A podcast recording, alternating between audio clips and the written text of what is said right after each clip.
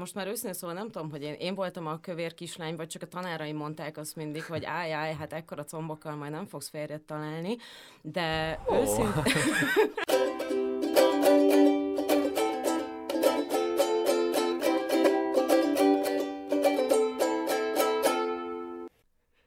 Sziasztok! Ez itt a Ma Holnap Podcast második évada visszatértünk, ahogy eddig úgy még mindig én Romez vagyok, és itt van velünk szokás szerint Ákos. Sziasztok! Valamint kis hatásszünet.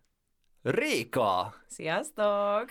Igen, hát egy izgalmas hírrel indulunk, ugyanis akik követték az első évadot, azok most számítottak egy öblös férfi hangra, a, akit ráadásul Marcinak is hívnak, de nem ez történt, ugyanis hát egy szomorú, szomorú fejlemény, hogy sajnos a Marci a továbbiakban nem, nem, nem, tud, nem, nem tud így velünk tartani, mert állít, vagy hát így az, az van, hogy így neki az élete most így nagyon besűrűsödött, és így mondta, hogy nem, nem biztos, hogy annyi energiát tud fordítani erre a podcastra, amennyit szeretne, de ez a tipikus meghalt a király, éljen a király effektus, ugyanis nincs idő szomorkodni, mert hát itt van velünk Réka, Szia Réka, most kezdjük azzal az adást, hogy egy kicsit így, nem tudom, mutatkozz be, vagy mondj pár mondatot magadról, vagy, vagy, vagy bármi ilyesmit.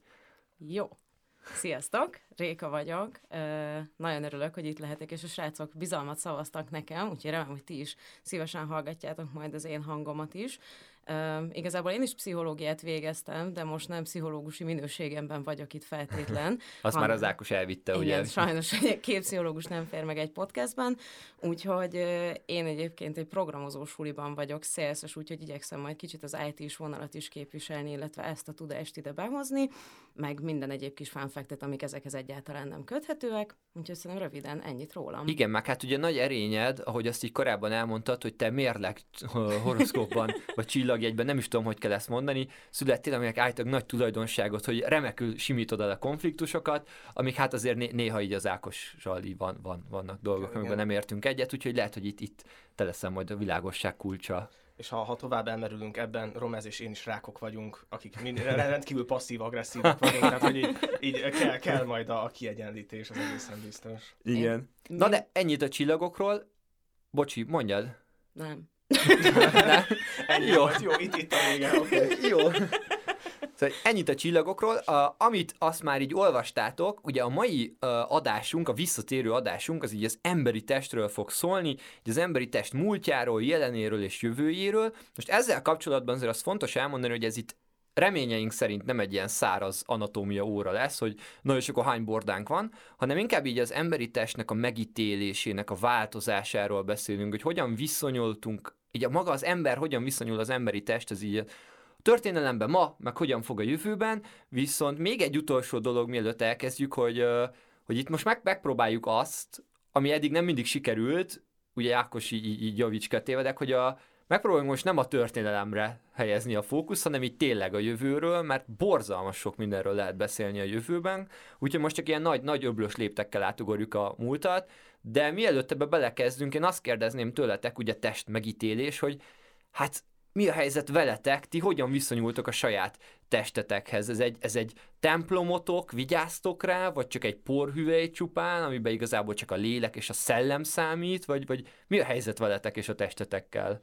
Én szívesen kezdem. Az a helyzet, hogy nekem ennek egy ilyen gyerekkori története van. Én hát nem, nem tudom, hogy azért alakult -e ez így ki, mert én, én voltam a kövér kisfiú az általános suliban, vagy, vagy tehát hogy nem, nem tudom az okokozatiságot, de az a lényeg, hogy én voltam a kövér kisfiú, aki tudta a válaszokat így a mindenféle órán, és, és hogy így, így bele, bele szorítottak abba a szerepbe, hogy hát akkor így ez számít. Tehát, hogy igazából így, így, így tudom ezt, ezeket a dolgokat, így szellem, lélek az így mehet, és a test az így egyáltalán uh, nem, és, uh, és így volt, van egy ilyen különleges képességem, hogy így nincs szemem az ilyen testi változásokra, ebből rengeteg konfliktusom származik egyébként, tehát hogyha így valakik így fogynak, híznak, új frizurájuk lesz, teljesen meg, megváltoznak így külsőleg, azt én egyáltalán nem veszem észre.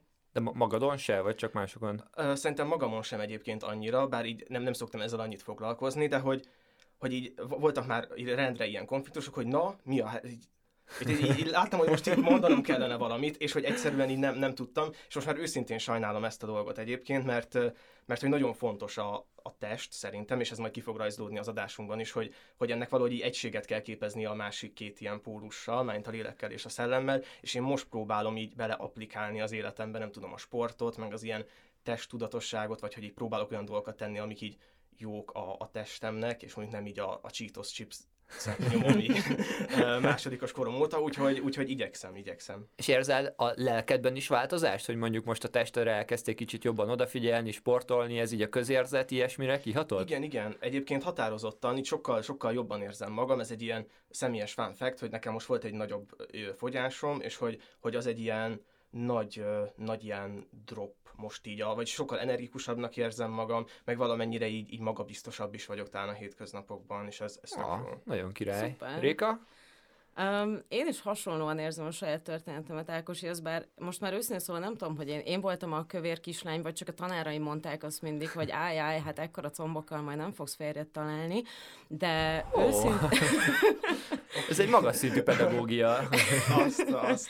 De most már nincs a szívemben harag, tehát ezeket már így, így sikerült feldolgoznom. Szerintem nekem így 24 év kellett ahhoz, tehát ez így most történt meg az elmúlt időszakban, hogy itt tényleg tudom értékelni a testemet, hogy eljuttat A-ból B-be, így megtartja a saját testsúlyomat egy órán keresztül edzéseken, és most már nem csak azért mozgok már, hogy azt mondták testi órán, hogy heti háromszor kell, hanem mert tényleg örömömet lelem benne, és nem azért eszek mondjuk salátát, vagy zöldségeket, vagy bármit már, hogy ú, most akkor megitettem, és akkor valamivel helyre kell hozni, hanem mert tényleg szeretnék gondoskodni magamról, és én is tényleg jobban érzem magam attól, hogyha odafigyelek magamra mozgásban, étkezésben, minden hasonlóban. Úgyhogy én most nagyon jól vagyok a testemmel, és nagyon örülök, hogy, hogy van ez a test, ami így engem hordoz. És akkor te is úgy érzed, hogy a, az, hogy a, ahogy a, ahogyan a testeddel bánsz, az így visszahat a, a, nem is tudom, szellemre, lélekre, minek nevezzük a közérzetedre, meg így minden? Abszolút, abszolút. Pont, hogy idefelé sétáltam, arról beszélgettem egy kolléganőmmel, hogy ő is még fog edzeni, és mondtam, hogy nekem is kéne még ma este, de hogy mekkora hazugság ez, hogy hát ez majd meglátszik, mert hogy egyikünk se látja a változást magunkon,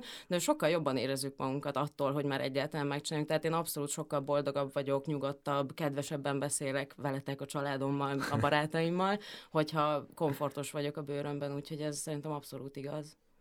Ó, oh, ez király. Igen, és uh, te Romesz, hogy, hogy vagy a, a testeddel? Aha, uh, nem tudom, láttátok-e azt a képet, az interneten nagyon népszerű volt, amikor egy uh, ilyen rajzolt, rajzolt vicces kép, hogy a nő belenéz a tükör, egy ilyen vékony nő belenéz a tükörbe, és ilyen nagyon kövérnek látja magát, meg egy ilyen nagyon vékony férfi belenéz a tükörbe, és meg egy nagyon izmosnak látja magát. Hát én abszolút a vékony férfi vagyok, ja, nem is tudom, már egy, egy ilyen nagyon-nagyon-nagyon sok éve ilyen, ilyen tökéletesen meg vagyok békülve a testemmel, de abszolút úgy érzem, hogy, hogy ez is ilyen, ilyen fontos. Tehát nem, nem, nem osztom egyébként ezt a csak a lélek, vagy csak a szellem számít történetet, sem nyilván a, a, a kreatinos ö, testépítők vonalát sem élem annyira, hogy, ö, hogy csak a test számít, semmi más, hanem, hanem szólt így a kettőnek szerintem párhuzamba kell, de, de nagyon-nagyon fontos én azt gondolom, hogy a mai világban különösen fontos a viszonyod a saját testeddel, mert úton útfélen szembe jön, hogy milyennek kellene lennie, és nagyon fontos, hogy ezt te hogy dolgozott fel, és, és azt hiszem, hogy uh, olvastam egyszer egy könyvet, amit egy pszichológus írt, ilyen nevészavarokkal foglalkozó pszichológus, és ő mondta, hogy nem az a lényeg, hogy amikor belenézel a tükörbe, tökéletesnek lásd magad, hanem az, hogy lásd a hibáidat, de szeresd magad azokkal együtt, és ezt uh, abszolút űzöm már nem tudom, sok-sok éve, úgyhogy, úgyhogy, úgyhogy kiváló, kiváló viszonyom van a testemmel. Nagyon érdekes, hogy most erről beszélünk, hogy test, lélek, szellem hogyan, hogyan viszonyul egymáshoz, és hogy, hogy ez egy, már egy ilyen lelki vagy pszichológiai dolog, de hát nem volt ez mindig így, mert hogyha visszatértünk, hogyha visszamegyünk az időben, egészen vissza, amikor még így a, a homo sapiens, vagy az első homo sapiensek meg megjelentek, és mag maga az ember felegyenesedett, akkor ott a, hát a testhez való viszonyunk, az tulajdonképpen a túlélésünk kulcsát is jelentette, tehát szerintem, hogyha el kellene indulnunk valahonnan, akkor induljunk el így ebből a korból. Szerintetek mi volt az, ami, ami egy ilyen nagy novum volt így az emberi testben, amivel hát fel tudtunk úszni a, evolúció csúcsára, és aztán így a bolygót is sikerült kiütéses le, le, legyőzni. Hát az agy, mindenféleképpen az agynak a szerepének a felértékelődése vagy megváltozása, És uh, én, én azt gondolom, hogy itt, bár ezeket gyorsan át fogjuk ugrani, ezeket a nagy lépcsőfokokat, hogy minél hamarabb az izgalmas jövőbe érjünk, de itt egy pillanatra visszatekintenék a múltban, még az évad zárunkban volt egy uh, majom vs ember vita így a Marci, Marci és köztünk, ugyanis ugye Harari mondta azt, hogy ha egy darab embert és egy darab majmot kitennénk egy szigetre, a majom túlélési esélyei sokkal, de sokkal jobbak lennének. És a Marci mondta, hogy szerinte nem, szerinte az emberé jobbak, és ott így nem igazán tudtunk erre dülőre jutni, hiszen nem ez volt a téma, nem ez volt a vissza, de a kulcs az abszolút az emberi testben keresendő. Hogy egész egyszerűen az emberi test az evolúció során arra fejlődött ki, hogy te képes legyél társaságban, vagy így nagy, nagy falkában létezni, nem pedig arra, hogy te, mint egyén, érvényesülni tudja világba. Tehát alapvetően az emberi test szerintem törékenyebb, gyengébb, mint a majom, és itt az agyban keresendő a kulcs, mert hogy egyszerűen az agyad annyi elképesztő bazisok energiát felemészt, és a tested gyakorlatilag a rabszolgája, hogy folyamatosan Ugye azért vagy ennyiszer éhes egy nap, meg azért kell ennyiszer enned, hogy az agyadat táplálni tud. És az agyad ezt meghálálja úgy, hogy cserébe el tudsz képzelni bankrendszereket, meg el tudsz képzelni, nem tudom, fel tudsz ruházni a pénzhatalommal, hogy mint társadalom leigázd a földet, ahogy az Ákos mondta, de mint egyén vereséget szenvedni egy majomtól egy szigeten. Legalábbis én ebben nagyjából teljesen biztos vagyok, pont ezért. Én visszahallgattam ezt, a, ezt az epizódot, és azt kell, hogy mondjam, hogy bocsi Marci, hogyha hallgatod, de rom ezzel kell egyetértseng. Ah, hát ezzel rikát választottuk.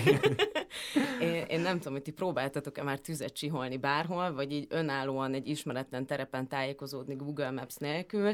Én, én hiszek a közösség erejében, de hogyha hármunkat kidobnának egy szigetre, akkor is legyőzne egy szemmajom, nem hogyha egyedül lennénk. Tehát így, így sajnálom, nem tudom elképzelni azt a szenáriót, ahol így egy szem ember ott van a szigeten, és három nap után nem mondja azt, hogy így hol az SOS, hogy rakom ki, mert hogy még egy kókuszdiót sem tudok fel, felnyitni. Igen, itt azt nagyon szeretem az Ákosnak azt az ilyen békítő gondolatát, hogy hát jó, egy egynél még talán a majom, de ha kettő, kettő lenne, akkor talán az ember így Hát én nem, abszolút, abszolút erre gondolok, viszont van egy, van egy érdekesség ezzel kapcsolatban, hogy maga az ember fizikailag nem, nem annyira jól teljesít, mint mondjuk így a, a többi állat, de van egy dolog, amit jól tudunk csinálni, ez a futás, vagy viszonylag jól, és van, van egy olyan vadászási stílus, egy afrikai törzs még űzi, hogy így uh, kinéznek egy antilopot, és elkezdik kergetni, tehát hogy futnak utána. Így nem is az a lényeg, hogy utolérjék, csak hogy így ne, ne tudják, uh, nem tudom, nyugalomba uh, helyezni, és az antilop addig fut, amíg összeesik a fáradtságtól, és képzeljétek, hogy ez az egyetlen egyetlen olyan ö, vadászási stílus, ahol a puszta testi erővel ö, győzünk le így egy, egy kb. velünk egy, egy De nem tudom elképzelni, hogy az antilop nem hagyja ott az ember. Tehát egy antilop a világ öt leggyorsabb állatából a kb. harmadik. Igen, de hogy így, így kinézik azt, azt, amelyik éppen sérült vagy beteg. Szóval ja, azt, azt, tehát akkor úgy nem, nem könnyű, de nem, nem, nem, jó, nem hát, nehéz így legyőzni jó, a sérült le, beteg. Lehet, itt az agy is benne van ebben a folyamatban, de hát, de hát ez, ez, ez, egy ilyen dolog, azt hiszem. Viszont ha már beszéltünk közösségekről, akkor szerintem ugorjunk egy nagyot az időben, és játsszuk ki a másik ilyen klisés múltkártyát, hogy hát már hát az, az ókori, görög, az ókori görögök is meg, megmondták. Földieim, igen. És hát. azt hiszem, hogy, hogy itt a, a kalokagátiáról kellene uh, beszélnünk, ami talán így a, az egyik első ilyen uh, testkép, vagy, vagy testünkhöz való viszonynak az ilyen em, emléke a, a mi kultúránkban. De legalábbis ez egyik legmarkánsabb korai, abszolút. Igen, ugye a kalokagátiának annyi a lényege, ez egy ilyen görög nevelési elv volt, a, ugye az ókori Görögországban, hogy ez a szellem és a testi jó megjelenésnek a párhuzamos fejlesztése, hogy nem elég, hogy művelt vagy, de legyél mellette ügyes, fizikailag ép és egészséges is. És igazából ez a kulcs, hogy ott az ókorban ugye úgy tartották, hogy legyél, legyél persze szellemileg, nem is tudom, fejlett, vagy, vagy hogy, hogy mondod ezt, hogy Művelt. Mű, de hogy igazából nem feltétlenül művelt, mert hogyha ha mondjuk a költészetben jó vagy, persze akkor művelt vagy, vagy tanult vagy, de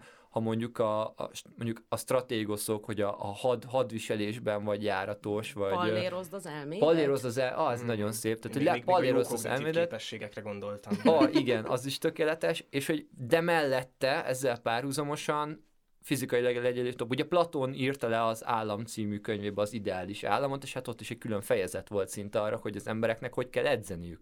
Hogyan kell az, hogy így fit legyél. És ez szerintem egy tök jó látásmód. Nem ti is ezt mondtátok egyébként, nem az elején, hogy, hogy össze, összehat a kettő. Szerintem van, van ennek egy olyan dimenziója is, vagyis én legalábbis ezt éltem meg, hogy maga az, hogyha hogyha is sportolsz, vagy foglalkozol a testeddel, az ad egyfajta, hát nem is tudom, ilyen akaratérvényesítést, vagy hogy egy ilyen, egy ilyen fejlettebb tudatosságérzést, hogyha, hogyha ezzel is szinkronban vagy, és ez már így a, a szellemedet és a testedet is tudja így, így nem is tudom, facilitálni. Szóval így valóban van egy, van egy ilyen harmónia, ami nagyon szimpatikus. Igen, nekem, nekem nagyon tetszik, nagyon tetszik ez a gondolat, hogy mind a kettőt így és igazából a lókart szerintem át is ugorhatjuk. És mit gondoltok, mi a helyzet a középkorral, ha már ugrunk egy ekkorát? Nekem, nekem ez egy ilyen nagyon nagy fáj, fájdalmam egyébként. Azt hiszem, hogy, hogy van valahogy egy, egy ilyen mém, ami, ami elültetésre került a középkorban, ami szerintem a mai napig meg, meghatároz nagyon sok mindent. Ez egyrészt az, hogy, hogy ezt a harmóniát, amiben így az ókorban gondolkodtak, ezt felborítjuk, és hogy valójában a szellem és a, pontosabban inkább a lélek, de talán utána még a szellem az, ami igazán számít, mert hogy, hogy ezt úgyis csak hátrahagyjuk ezt a világot, és hogy, hogy majd ez, ezzel kell igazából foglalkoznunk, és uh, így kvázi, mintha egymásnak lettek volna úszítva ezek a, ezek az elemek, és, és szerintem itt alakulhatott ki egy olyan dolog, hogy, hogy nagyon sokan, akik szellemi vagy, vagy lelki hivatással foglalkoznak, mint például egyébként rengeteg pap vagy szerzetes, ők, ők egyáltalán nem, nem foglalkoztak a, a testükkel, és kialakult ez ilyen Pufók Fráter, ez egyébként a, a Hugrabugnak a házszellem, aki szintén egy ilyen pocakos szerzetes, és hogy, hogy emlékszem, hogy én egy ilyen kis katolikus közösségben nőttem fel, és ott volt egy ilyen mondás, hogy, hogy két dolog szép kövéren, a disznó és a pap. És oh. hogy, hogy, hogy, hogy, Ez egy vidéki közösség volt, igen, igen, igen. De hogy, hogy utána még így néztem kutatásokat is, és hogy ez egy ilyen szignifikánsan kimutatott dolog, hogy azok az emberek, akik segítő szakmával foglalkoznak, így most a 21. században, náluk így, így nagyon durván el van tolódva az, amennyi időt a testükre fordítanak. És ezt ide, ide, ide vezeted vissza? Hogy én, én azt, azt, azt gondolom, hogy, hogy, hogy ott el volt ültetve egy ilyen dolog, hogy így kitolták a hangsúlyt, és hogy ezt nagyon nehezen uh, húzzuk vissza ezt a gyeplőt mikor elkezdted mondani, hogy volt a középkorban egy ilyen mém, ami meg nagyon reméltem, hogy nem a Bibliát. Ah, én is azt hittem, hogy a kereszténységre fogunk igen, itt kifutni. Azt, azt, azt. Igen, örülök, hogy ezt így kikerültük. Hát igen, igen, persze, ez, ez, ez tényleg ilyen nagyon erősen megjött, hogy a, a vallásiségbe jövetelével így maga a fizikai rész azt így elveszük, mert hogy mert csak egy porhüvely. Ugye amikor volt a Bibliában az a jelenet, hogy mikor Ádám és Éva, ugye har, mikor Éva harap ugye a bölcsesség fájának tiltott gyümölcséből, akkor így ráeszmélnek, hogy mesztelenek, és zavarba jönnek, és ezt levezették úgy, hogy hát akkor a mesztelenség bűn, és hogy igazából itt lett egy ilyen Nekem ma ilyen érzésem van, hogy ilyen bűnbakkeresés, hogy akkor így minden bűnt, amit az ember elkövet, azt rákenjük a testre. Hát ez, ez, ez, a, ez a testünk bűne. Tehát ez a testi vágy, a testi rossz akarás, a test csábít el minket a rossz irányba, mert hogy a szellem és a lélek az felthetetlen és istené. Igen, meg hogy ezt valamennyire tényleg Istentől van, mert az Istennek, mint hogyha egy része lenne bennünk, de egyébként ami nekem egy ilyen érdekes dolog volt, hogy ezt más vallásokban is megjelenik, és van egy ilyen nagyon szép történet, ugye a, a, buddhizm, a kezdeti buddhizmus, ban az egy ilyen bevett irányzat volt, hogy, hogy, hogy az ön, önsanyargatással igen, elérni. Valójában ez, ez, ez, még igen, ez a buddhizmus előtt volt, de hogy, hogy, hogy van egy ilyen nagyon gyönyörű történet Butháról, hogy így néz egy, egy ilyen lant mestert, hogy tanítja a tanítványát, és a húrokat magyarázza nekik, és uh, akkor jött rá erre a dologra, hogyha, hogyha a húrt nagyon lazára fogjuk, tehát nem foglalkozunk a testünkkel, akkor nem, nem tudunk igazán szép hangokat kiadni, viszont ha túlfeszítjük a húrt, tehát hogy így sanyargatásra megyünk át, akkor pedig elpattan a dolog, és ugyanúgy nem, nem lehet a, a, a világosságot középutat meg, megtalálni, és ezt az arany középutat kell belőni, és szerintem ez nagyon... Igen, ez egy kicsit bizarr élmény, hogy azt mondta, hogy, hogy Buthán, ugye Gautama Siddhartának sikerült ja, belőni igen, az igen, arany középutat, és minden Butha szoborban ilyen nagyon kövér. ilyen mondjuk ez, ez Ó, lenne a... Jó, én erre egyáltalán nem gondoltam. lehet, hogy utána ő ezt elengedte. nem tudtad, hogy lehet, hogy neki ez volt az ő saját arany középutat. Tehát nem igen, tudtad, hogy honnan igen. indult. Lehet, igen. hogy ez már a fogyás utáni ábrázolás. Elég extra, igen. hogy előtte ilyen 7 x méretekkel dolgozott, és akkor így ez, ez az ilyen, ilyen arany középút.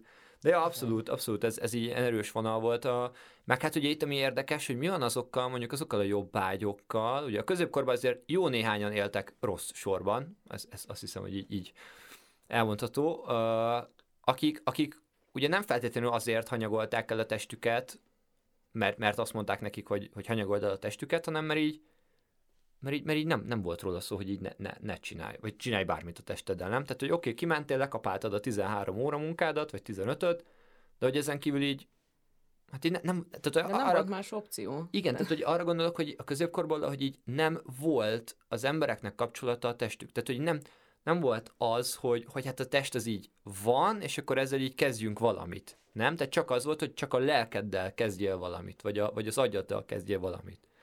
Igen, ráadásul szerintem van egy másik mém, ami itt elültetésre került, ez az, hogy, hogy ugye a test az van, és az igazából nem is a tiéd. Tehát van, vannak Á, ilyen sorok, ugye, hogy ez ugye ma- maga az örökké valóé, és hogy, hogy te ezzel így olyan nagyon ne csinálj semmit, és, és ugye ez így ab, abban is benne volt, hogy nem, nem lehetett például boncolni, vagy, vagy a testhez így különösebben hozzáférni, tehát ez egyfajta tabut jelentett, és szerintem ebből a mémből virágoztak ki azok az ilyen rendkívül megosztó társadalmi kérdések, amikkel manapság küzdünk, és most ezekről nem annyira fogunk ebben a podcastben beszélni, de talán majd egy, egy következő epizódban ilyenekre gondolok, mint az eutanázia, az abortusz, de egyébként akár a nem váltó műtétek is, és ez ilyen nagyon érdekes nekem, hogy ilyen vitákban mindig fel, felcsendül az azért, hogy de hát ez az én testem, és ilyenkor mindig arra gondolok, hogy hát lehet, hogy so- sokakban még úgy élesz tovább, így tudattalanul, hogy, hogy az valójában nem is a tiéd. És Hogy... hogy... Itt már ez második olyan téma egyébként, ahol valahogy azt boncolgatod, hogy ilyen középkori elvmaradványok vannak még igen, mindig igen, bennünk. igen. Tehát, mint hogyha kezdenénk visszatérni egyébként így a, a reneszánsz, ö, reneszánsz, az ókori harmóniába, világába,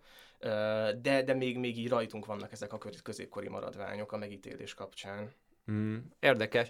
Hát amit, amit ugye tudunk, hogy akiknek rendkívül fájó volt, hogy nem lehetett boncolni, azok ugye a, a középkor tudósai és művészei, hiszen ugye az ókor számtalan szebbnél szebb és valóságosnál valóságosabb szobrot hagyott így a középkorra, és hát ezt a középkori művészek nem igazán tudták megcsinálni, mert hogy ők így nem igazán tudtak közelről emberi testet vizsgálni. Nem tudom, egyébként ezért teljesen, teljesen kívülálló, de hogy így van, vannak ilyen classical art mémek így a neten, és hogy még a mai napig tele, azokat szeretem a legjobban, amikor így Tudod, hogy kell lovat rajzolni? Persze, persze, tudom, megoldom, és akkor egy olyan, hogy szemből van a lónak, ilyen kettő szemei tök előrefele, mint az embernek, meg mindent, tehát hogy ilyen, ilyen full, full eltorzított testek, és ezek így ezért vannak, mert hogy így nem, nem vizsgálhatta meg a művész egyébként, hogy is mint van a testtel, és akkor így a, gyakorlatilag így bedobtad ugye ezt a reneszánsz szót, így véletlenül, de hogy így, így ez, a, ez a kulcs, meg ez az irány, hogy az ilyen reneszánsz művészek voltak, akik utána egy utat törtek, és így illegálba, meg, meg utána így féllegálba elkezdtek így boncolgatni, meg testet vizsgálni, hogy lássák, hogy így hogy lehet ezt jól ábrázolni, és akkor ez nyitott egy kaput annak, hogy a testet elkezdtük így tudományosan vizsgálni, és hát ugye azért az izgalmas, izgalmas vonalakra vitt minket. Igazából ami érdekes szerintem még a, így a testtel kapcsolatban, hogy a korokon keresztül így hogy, hogy változott az ilyen női testideál. Pont láttam egy ilyen uh, Insta, Instagram uh, nőt, aki Photoshoppal megcsinálta a saját testét az adott kor nő ideájának megfelelően, és írt hozzá egy leírás, és akkor ilyen végvezette az egészet, hogy a 1400-1600-as években, ahogy a reneszánsz, mikor visszahozta így a testek való foglalkozást, akkor ott ugye az ideális nő az a, az a kövér nő volt, mert hogy hát ugye izzadjanak a szegények, ugye minél, minél kövére voltál, az a, annál, annál gazdagabb voltál, vagy annál, tehát a, a minél jobb helyzetben voltál, ezt mutatta meg a testednek a zsír, zsírszázaléka, Utána jöttek a 20-as évek, ahol meg az ilyen nagyon fiús divat volt. Tehát ugye minél, minél, a nők minél inkább ilyen fiúsak legyenek, a mellüket így le kellett nyomni, a hajukat rövidre vágták, ez volt az ilyen női, női divat. A, utána jöttek az 50-es évek, amikor az ilyen homokóra alak, nagy mell, keskeny derék Igen. és széles csípő, és aztán jöttek az ilyen 90-es években ezek a modellek, erről majd beszéljünk majd külön, amikor bejöttek ezek a nulla nullás méretek, ugye a Barbie babának az ilyen szürreális alakja, és az ilyen szuper nagyon vékony modellek, ez volt a 90-es évek elején az ilyen nőideál, ugye a Victoria's Secretnek a vonala ekkor tört be, és aztán jöttek a 2000-es évek, nagy mell, hosszú lábak, utána pedig vagyunk a jelenben, ugye a Nicki Minaj és Kim Kardashian vonalon a hát nagy személyiség.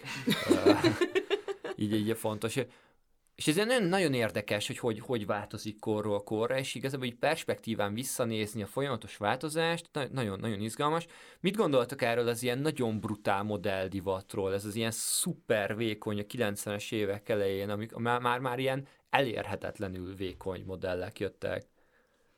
Hát szerintem a, a divatiparnak ez egy teljesen érthető elvárása talán az ő szemszögükből, de hogy a közember számára egy ilyen nagyon-nagyon szomorú úttörés lehetett, hiszen gyakorlatilag a modellek azok sétáló válfák voltak, vagy azok a mai napig, és nem az van a fókuszban a legtöbb modellügynökségnél vagy tervezőnél, hogy akkor én most a modellre szabom rá a ruhámat, hanem fogok egy anyagot, és azt úgy varrom és lapolom át önmagán, hogy ez a lehető legjobban libbenjen a kifutón, és a lehető legjobban mutasson önmagában, és akkor elküldöm ezt a kész darabot egy ügynökségnek, és azt mondom, hogy férjen bele valaki.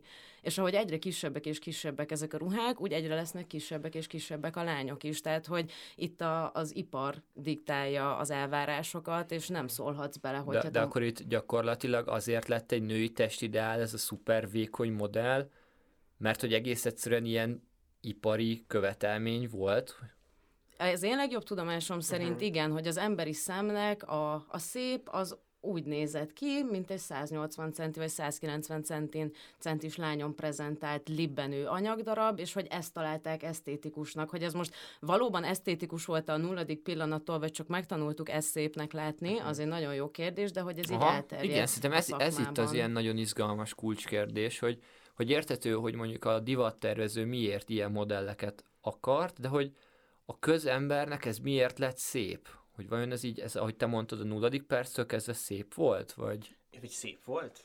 Egyáltalán? Hát én, én ma, mai szemmel én azt gondolom, hogy nem. De, de hogy, de hogy ez, ez szerint, tehát hogy én nagyon keveset tudok erről a világról, ugye a különleges képességem tekintetében én nem annyira foglalkoztam ezzel, de hogy ezen gondolkodtam, hogy, hogy azt értem, hogy középkor nagyon nagy gazdasági előnyt jelent, hogyha, hogyha valaki kövér ez így átjön. Vagyunk egy ilyen fogyasztói társadalomban, ilyen 90-es évek vége, 2000-es évek eleje. Hát inkább 90-es évek eleje, nem? Uh-huh.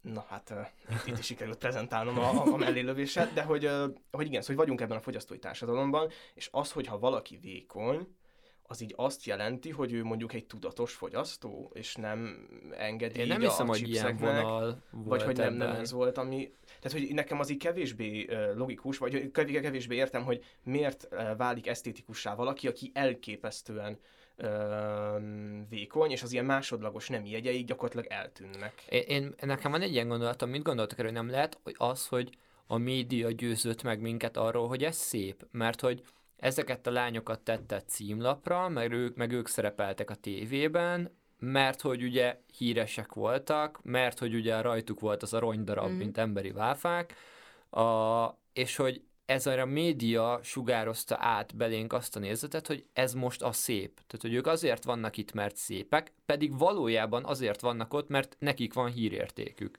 Én úgy gondolom, hogy én szeretném legalábbis azt hinni, hogy, hogy ez így történhetett, hiszen te láttad ezeket a lányokat akár a kifutón, akár a képeken, és láttad, hogy rajtuk hogyan állnak. De most én nem csak lányokra gondolok, és tehát hiszen ez a férfiakat is ugyanúgy érinti, csak kevesebbet beszélünk róla talán, de hogy láttad, hogy rajta így áll az adott ruhadarab, és őt megtapsolják, és mindenki róla akarja elkapkodni, és ő van a címlapokon, megveszed az ugyanazt a vagy hasonló szabású ruhát, és rajtad nem úgy áll. De akkor rajta miért állt olyan jól? Rajtam nem áll olyan jól. Én is szeretnék úgy kinézni, mint ő, hogy rajtam is annyira jól álljon majd, és akkor én is elérjem ezt az ideált, és majd engem is megtapsoljanak és esetleg. És mi, mi kell ahhoz, hogy úgy néz ki? Mármint, ugye, mint említetted volna, hogy, hogy ez a közember számára nem, nem elérhető, és hogy, hogy mi kell ahhoz, hogy, hogy mondjuk én is olyan nulla nullás méretű. Mármint így a kokainon és a pesgőn. Én ezt, ezt a két dolgot tudom elképzelni. Hát szerintem rengeteg szomorú cikk és dokumentumfilm született már arról, hogy mondjuk napokon keresztül csak kozmetikai vattát esznek a lányok, mielőtt kifutóra Úgy lépnek. De ez vagy... igaz? Az, az micsoda? Mi, mi az hát, a kozmetikai? Én ezt vatta korong, vagy vatta csomag, csomó. Mi ennek De a neve? Hogy, hogy az valami ízesített Vattapamacs. Nem. Nem, nem, nem, nem. Ennek annyi volt elég, hogy felpuffad a gyomrodba, és akkor telinek érzed magad. De én ezt mindig csak egy urban legendnek gondoltam. De annyi is, nem, nem, nem. De te ismersz olyat, aki tényleg ilyet evett? Vagy... Én nem ismerem, de nézek dokumentumfilmeket, olvasok cikkeket. Tényleg ilyet ettek? Hát meg a mai napig. Tehát, hogy vannak most már jogszabályok, hogy mondjuk bizonyos BMI index alatt talán nem alkalmazhatsz embereket, vagy hogy most már az európai modellügynökségek 16 éves kor alatt nem alkalmazhatnak modelleket, hogy talán még akkor az egészséges énképük kialakulhasson, mire ezt elrontjuk. De hogy nagyon sok ilyen, ilyen tip, meg trükk, meg taktika van, hogy, hogy hogyan Ez egész. És mit, mit gondoltok egyébként arról például, hogy mekkora szerepe volt mondjuk ebbe a Barbie babának, hogy összekötődik a kettő, ugye kidobták a világ leghíresebb játékbabáját, ugye a gyerekek már nagyon korán a kezükbe vették, és hát ugye a Barbie babának is olyan testalkata van, hogy ez az ilyen elérhetetlenül szupervékony, szőke, és hát ezért megkapja a kembabát nagy házzal és nagy autóval, hogy lehet, hogy már itt elkezdődött egy ilyen, nem is tudom, domestikálás, vagy ilyen rávezetése a gyerekeknek, hogy így ez a szépség? Ez könnyen lehet, sajnos én, én féltem a Barbie babától kiskoromban, úgyhogy én, nekem nem volt, mert uh, volt egy nagyon traumatikus Barbie tortám, aminek oh. uh, a szoknyája volt maga a torta, és a Barbie deréktól le volt vágva, és egy ilyen szúrós valami volt a teste helyén, amit így beledöftek oh. a tortába, tehát hogy én féltem Aztán. a Barbie-tól. Ez, ez mint egy K-kategóriás horror. Tehát valószínűleg Tim Burton Úgyhogy nekem nem volt Barbie babám, úgyhogy szerintem így, így teljesen közvetlenül ő az én testképemet nem befolyásol rajta, de valószínű, hogy hatással volt sok millió más kislány és kisfiú én képére. Uh-huh. Én, én teljesen ki, kiütöttem a, a vattapamacstól, de hogy igen, ez biztosan meg, meg maga az, hogy, hogy én sokat gondolkodtam azon, hogy mondjuk az ilyen igazán híres modellek így az én percepciómra biztosan nincsenek befolyással, mivel hogy így teljesen így hidegen hagy ez a világ, és hogy így nem, nem találkozom ezekkel, a, ezekkel az ingerekkel, aztán végig sétáltam egy plázán, és, és rájöttem, hogy gyakorlatilag ezek az emberek folyamatosan így, így visszanéznek rám az összes ilyen üzletnek a falán, és hogy, hogy én ezt már fel, tehát hogy így teljesen küszöb alatt megy, megy be ez, a, ez az érzékelés, és hogy valójában ezt így nem, ezelől nem lehet elbújni. Nem, abszolút nem, nem tudod kikerülni. Igen, és itt jön az, hogy akkor milyen viszonyban lesz, hogy oldod fel az ellentmondást, hogy eléd van téve, hogy ez most a szép, te látod, hogy te nem ilyen vagy, testalkatilag, és hogy hogy oldod fel az ellentmondást, hogy, hogy, hogy jutsz ezen túl. És itt a kérdés, hogy elfogadod-e magad, hogy te most nem ilyen vagy, vagy pedig szorongsz emiatt.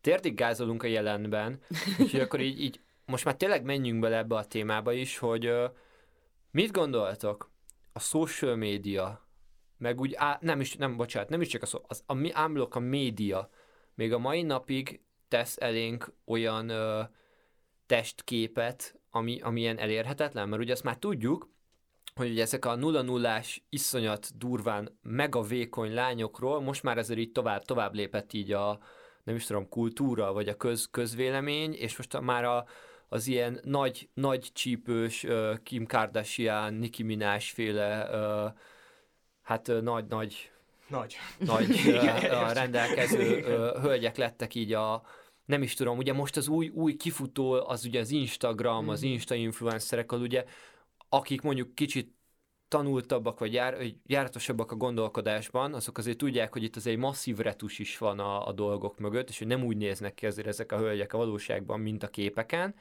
De hogy mit gondoltok, nagy általánosságban még mindig ezt tapossuk, hogy megváltozott az ideálkép, de még mindig elérhetetlen, és még mindig általánosságban inkább szorong az ember a testképével kapcsolatban, és itt most csak nőkről beszéltünk, de hogy a férfiak esetében is, hogy, hogy elét teszik a, hát nem, nem, nem is tudom, kik, most, kik vannak most ilyen férfi, férfi Jason Momoa. Jason Momoa-t, elé teszik a Jason Momoa-t, de mondjuk itt talán azért a férfinak egyébként nagyjából könnyebb elérni ezeket, nem? Tehát le kell menned, hit a gym, heti hétszer, napi és az 10 órát. És... hogy heti hétszer napi 10 órát elmész a De hogy azt gondolom, hogy, hogy alapvetően tehát a, a női ideáloknál szerintem ott már ilyen, ilyen genetikai kérdés így nagyon-nagyon erős, és hogy szerintem ott, ott sokszor van olyan, amit mondjuk így plastika nélkül nem tudsz elérni, a férfiaknál talán kevésbé, nem?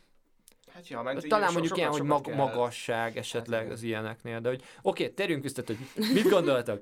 Még mindig a média olyan ideál testképekkel dolgozik, amik inkább szorongást váltanak ki az emberekből, vagy elértük a elértük a, a, az ilyen kellemes állapotot, hogy most már azért ezt mindenki elérheti, aki el akarja. Nem. Nem értük el.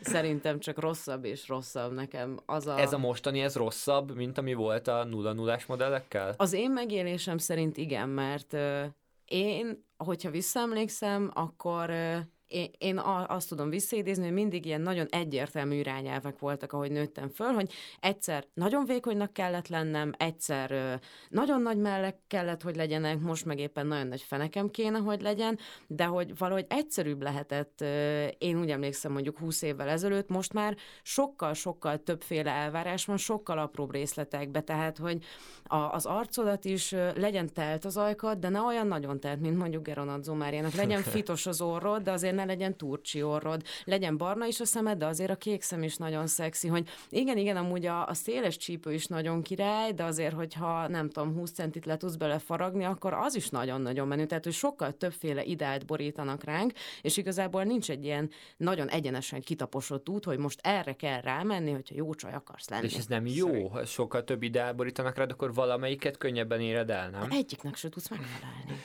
Plusz szerintem, ami, ami egy óriási nehézség ebben az egész ö, dologban, az, az konkrétan az Instagram, mert én azt gondolom, hogy könnyebben küzdök meg azzal, hogy, hogy Jason Momoa vagy Channing Tatum így, így úgy néz ki, ahogy kinéz, mert hogy így azt gondolom, hogy így nem egy ligában játszunk, de szerencsére így, így több, több milliárd ember van ezen a bolygón, szóval így el, elférünk így, így ketten. De, de az, hogy, az, hogy az összes ismerősöm így úgy mindenki jól néz ki, és ezt látom az Instagramon, az egy, az egy szörnyű dolog. Tehát az, hogy, hogy így, így valamennyire így eltömegesedett ez az egész média helyzet, és hogy olyan influencerek, aki akár én is lehetnék, tehát velem egykorú, nem tudom, ugyanaz, ugyanolyan háttérből jön, és hogy, hogy olyan képeket posztol magáról, ami számomra teljesen elérhetetlennek tűnik, és itt is van szerintem egy ilyen edukációs csavar, hogy, hogy nem, nem veszük figyelembe azt, hogy az Instagramon spontán elkészült képeket nagyon sok influencernél egy teljes stáb fotózza. Abszolút. Tehát én ebben nagyon sokszor belefutok, akár amikor kamaszokkal beszélgetek, hogy mutatnak nekem képeket, hogy ezt szerettem volna megcsinálni, és ez lett belőle, és miért, és mondtam, hogy, hogy róla így lehet tudni, hogy, hogy nyaralni is egy külön fotóssal megy el a mhm. családjával, és hogy igen, szóval, hogy, hogy itt az ideálok szerintem így feltöredeztek, hogy egy, egyre több lett belőle, és ráadásul egyre közelebb kerültek hozzá. Tehát, hogy így azt érezheted, hogy, hogy, hogy már nem egy ilyen felső ligában játszanak, és nem tudom, New Yorkban élnek, és vatta a csomókat esznek, hanem hogy amúgy itt, itt élnek Budapesten, és nem, nem tudom, ugyanott vásárolnak, és, és ők meg tudták csinálni, és te miért nem tudod akkor megcsinálni? Még, a, még korábban beszéltünk erről, hogy az Instagramnál van egy ilyen fake friends érzés, meg sok, sok ilyen követős van egy ilyen fake friends érzés, és hogy én is azt gondolom, hogy itt emellett van egy ilyen fake átlag, fake usual érzés, hogy, hogy hát ezek, ezek a képek azt hiszed, hogy hát a konyhába kiment, az fotózott egyet, és hogy ezt nehéz nagyon feldolgozni, igen, hogy hát ha te kimész fotózni egy a konyhába, akkor nem, nem ezt kapod végeredménynek. Ö, csak ez szerintem az Instagramnak a nagy rákfenéje, hogy ez ugye úgy indult, hogy alapvetően fotósok megosztották a művészi jellegű képeinket,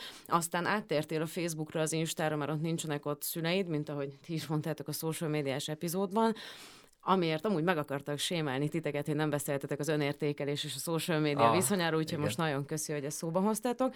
De hogy ott volt egy ilyen személyes érzésed az Instagramon, hogy igen, itt a barátaim vannak, és hogy mindenkit így ismerek, és tudom, hogy hogy éli az életét, és aztán lett belőle egy ilyen hatalmas platform, ahol embereknek az a foglalkozása, hogy így kitesznek dolgokat Instára, de szerintem így, így a tudatunkból annyira nem tűnt el ez a, ez a belsőségesség érzés, hogy ez így a mi igen, alkalmazásunk igen. volt. Ez, ez a legnagyobb fájdalom az egészben, hogy feldob neked egy ilyen random Insta embert, és, és azt hiszed, hogy ez pont ugyanolyan ember, mint te, aki délutánonként feldob egy-egy képet, holott, hogy főállásba űzi ezt ilyen magas színvonalon, és ezt így a fejedben nem tudod rendbe rakni.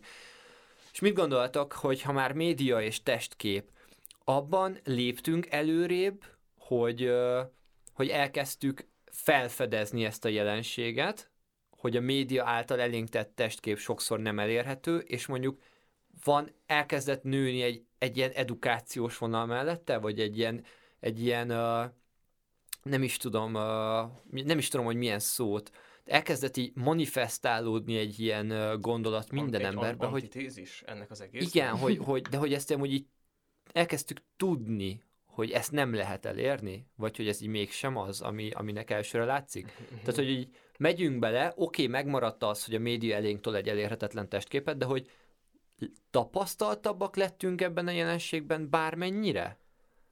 Szerintem nem. Ó, ez elég sötét izé, világkép, nem tudom. Ja, amúgy alapvetően elég sötét a világképem szerintem, de attól, hogy, hogy ezt így a racionális elmémmel én is tudom, hogy igen, neki az a munkája, hogy jól nézzen ki, és egy teljes táb komponálja meg az ő életéből látott részletét, azért csak jó lenne azt a kockásosat összehozni. Azért, azért jó lesne úgy kinézni. Tehát hiába tudjuk, ar- azt szerintem nem tudtuk elválasztani, hogy elérni ne akarjuk. Igen, na- nagyon, nagyon fontos különbség szerintem a, az intellektuális megértése valaminek, vagy a kognitív megértése és az érzelmi átélése. Ez, ez szerintem nagyon látványos minden ember életében. Nekem is nagyon sok olyan dolog van, amit megértettem már magammal kapcsolatban, hogy ezt és ezt kellene csinálnom, és ezt és ezt kellene abba hagynom, és, és nagyon kevés érzelmi átélésem van, amikor, amikor megvan az a pont, hogy így, na akkor most elég, és akkor most akkor cselekedni fogunk, és, és szerintem itt is ez a helyzet, hogy már egyébként a csapból is ez folyik, úgymond, tehát én kifejezetten azt érzem, hogy, hogy hiába uh, megy, megy ez az edukáció, valahogy ezt minden embernek így személyesen kell elérnie. Ez megint kicsit olyan, mint, mint a, a, a buddhizmus, hogy, hogy így hiába van leírva az, hogy mit, mit kell csinálnod ahhoz, hogy nem, nem tudom így elérj különböző szintekre, neked kell végigjárnod azt az utat, és hogy, hogy meg kell születnie benned annak az érzésnek, hogy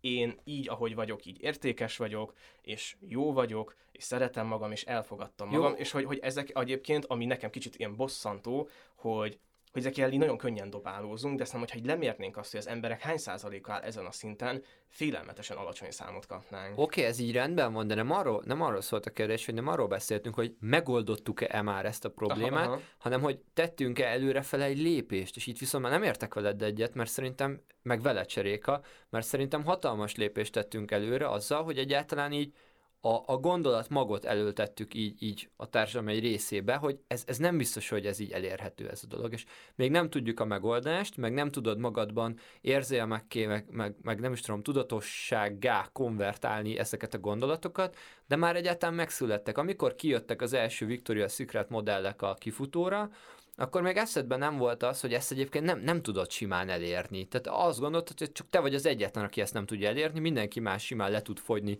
33 kilóra, csak, csak te nem.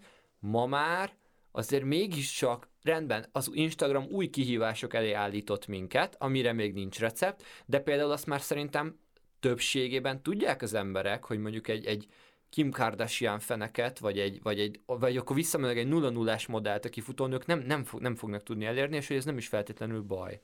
Én szeretnék ennyire optimista lenni, mint te, de hogyha ezt az emberek többsége tudná, akkor nem keresne dollármilliókat a Victoria's Secret azon, hogy Victoria's Secret modell workout programokat árul, és nem keresne annyit a különböző modellügynökségek, és Kim Kardashian a fitness lányával, a táplálék kiegészítőivel. Ah, érted, mondasz, szerintem de, mert hogy szerintem az embereknek a kisebb része is kiad egy akkora tömeget, hogy abból meg fog tudni élni mind a hm, kettő. De, de szerintem hány meg... százalékra tennéd ezt a kisebb részt? Mit, mit gondolsz, hány hát, százalékon gondolkodnak még így? Én ilyen 40-50-en. Hát ez nem kisebb. Hát, hogy, az így majdnem az a fele. Hát az eddigiekhez képest kisebb. Ja, Tehát én azt gondolom, jó, én, jó, én azt gondolom hogy amikor kijött először ez a, a, az elét teszik a Barbie Boba testideát, akkor amikor az emberiség ilyen 85-90 százaléka így azt gondolta, hogy ez, ez amúgy elérhető, csak nekem nem sikerül, mhm. és most már szerintem egy nagyon nagyot léptünk előre, hogy most már azért legalább minden második, vagy azt mondom minden harmadik ember azt tudja mondani, hogy én nem biztos, hogy el tudom érni ezt a nullást, de talán nem is baj. És persze még messze vagyunk, tehát ezt mondom, hogy nem oldódott meg a probléma, de szerintem nagyot léptünk előre. És most majd az Instagram egy új kihívás, hogy hát ez a fake usual jelenséget is majd megtanuljuk kezelni, de szerintem, szerintem, ja. szerintem léptünk előre. Én, én abban ki tudok egyezni, hogy léptünk előre ez, ez, ez, ez biztos.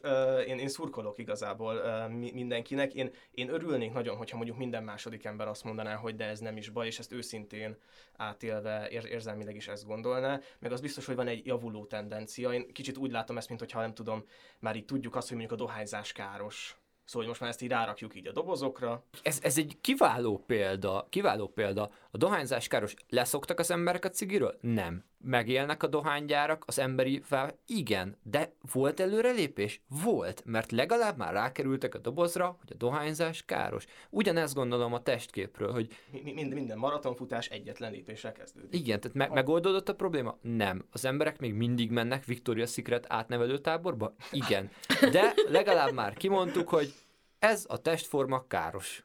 Ami szerintem viszont egy ilyen jó, jó átkapcsolást találna a jövőben, hogy ugye itt a body positivity mozgalom arról indult, hogy amit nem tudsz megváltoztatni, amivel nem tudsz tenni, azt így fogadd el, de hogy lassan ugye azt a világot fogjuk élni, hogy hát így nincs, nincs olyan, amit nem tudsz megváltoztatni, mert hogy gyakorlatilag így a technológiai ma már ma már ott tart, és ez a durva, hogy a jövőről akarunk beszélni, és még mindig van jelenben vagyunk szinte, mert hogy ma már, ma már bármit kicserélnek benned gépre, vagy állati eredetű biocucra, vagy új izé, protézis, meg ilyen-olyan szuperség, meg jetpack a hátadba, meg minden, amit akarsz.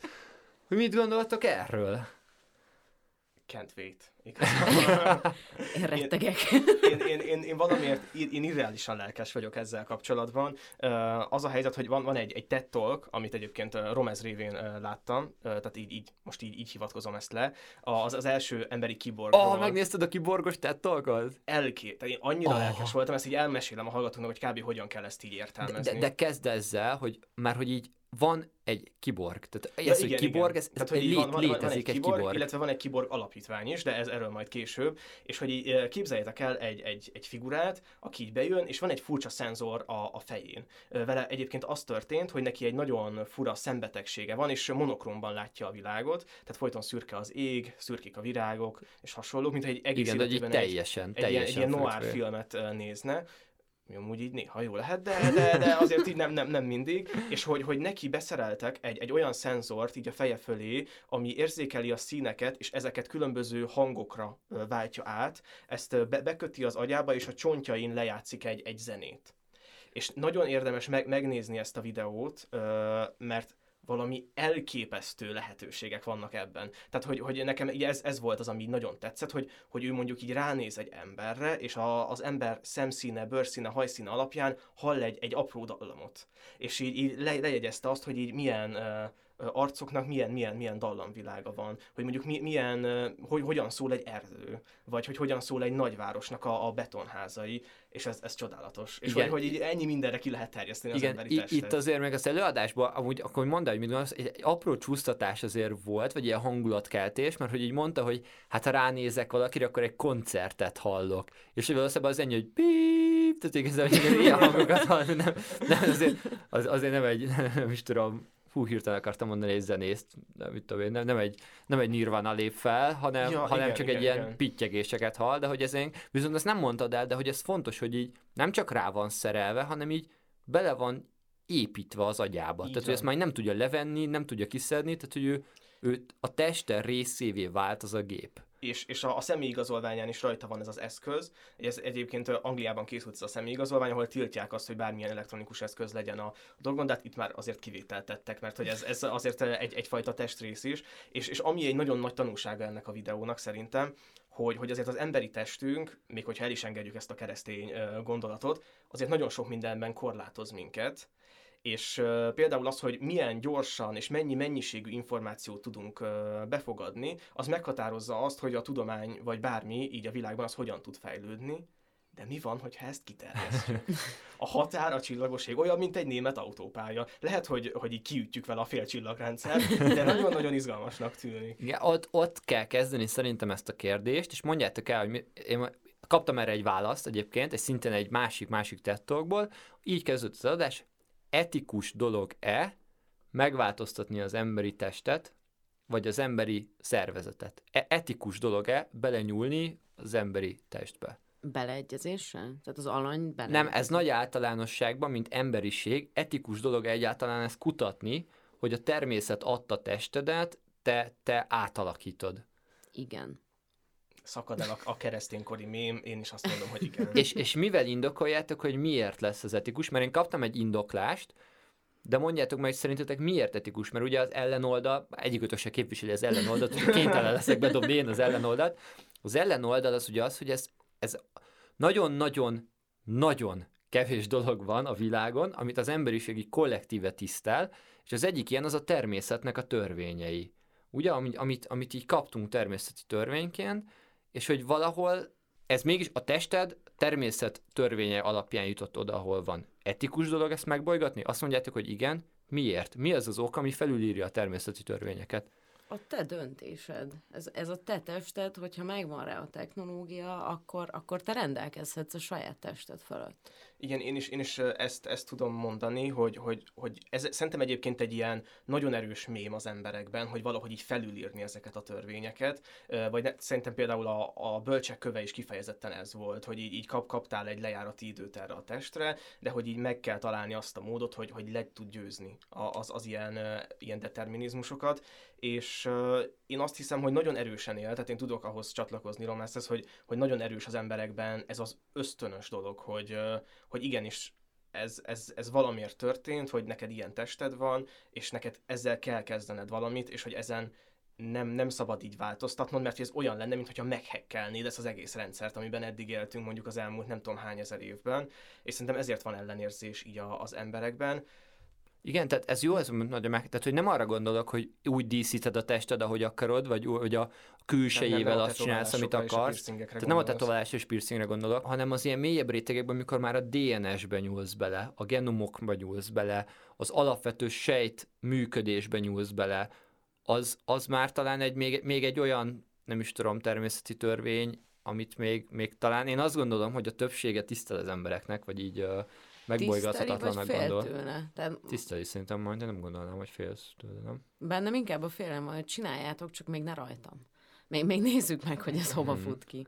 Igen, illetve én, én is érzek egy ilyen nagyon erős ilyen disztópiától való rettegést az összes ilyen kérdésben. Tehát uh, nagy port kavart az, amikor egy kínai kutató olyan ikerpárt uh, hozott létre, de ez most nagyon-nagyon rossz szó, de hogy, hogy így olyan genommal lévő ikerpárok születtek, akik hív vírus rezisztensek voltak. Hát elvileg. Igen, igen, igen. És hogy, hogy ott azért a genetikusok is több-több ízben kiakadtak, és nagyon sokan egy ilyen hát nem tudom, milyen gyerekautomatákat láttak ebben, hogy igazából az, hogy, hogy milyen legyen a gyereked, azt utána be lehet állítani majd egy ilyen, mint egy ilyen videójátékszerűen, hogy így értsen a gitározáshoz, legyen Igen. mondjuk középpályás fociban. Ez, ez jó volt, amit behoztál. Tudjátok, hogy tudjátok, hogy mi lett? Ez egy kínai kutató csinálta. Uh-huh. Tudod, hogy mi lett vele ezután? Hát kirúgták mindenhonnan? Három év börtönbüntetésre oh, ítélték. Oh, wow, és hogy tudtam. ez, és a szakma is kiközösítette, de hogy épp ezért, mert hogy így érzi talán még a szakma is, hogy ez azért már ilyen túl sok most így. Tehát, hogy, hogy, hogy ez ilyen etikailag még mindig nincs megmondva, hogy meddig mehetünk és meddig nem. nem? Igen, igen, én azt látom, hogy ez egy, ez egy lejtőn való lefelé sétálás vagy rohanás, és hogy előbb-utóbb ez mind-mind el fog szakadni.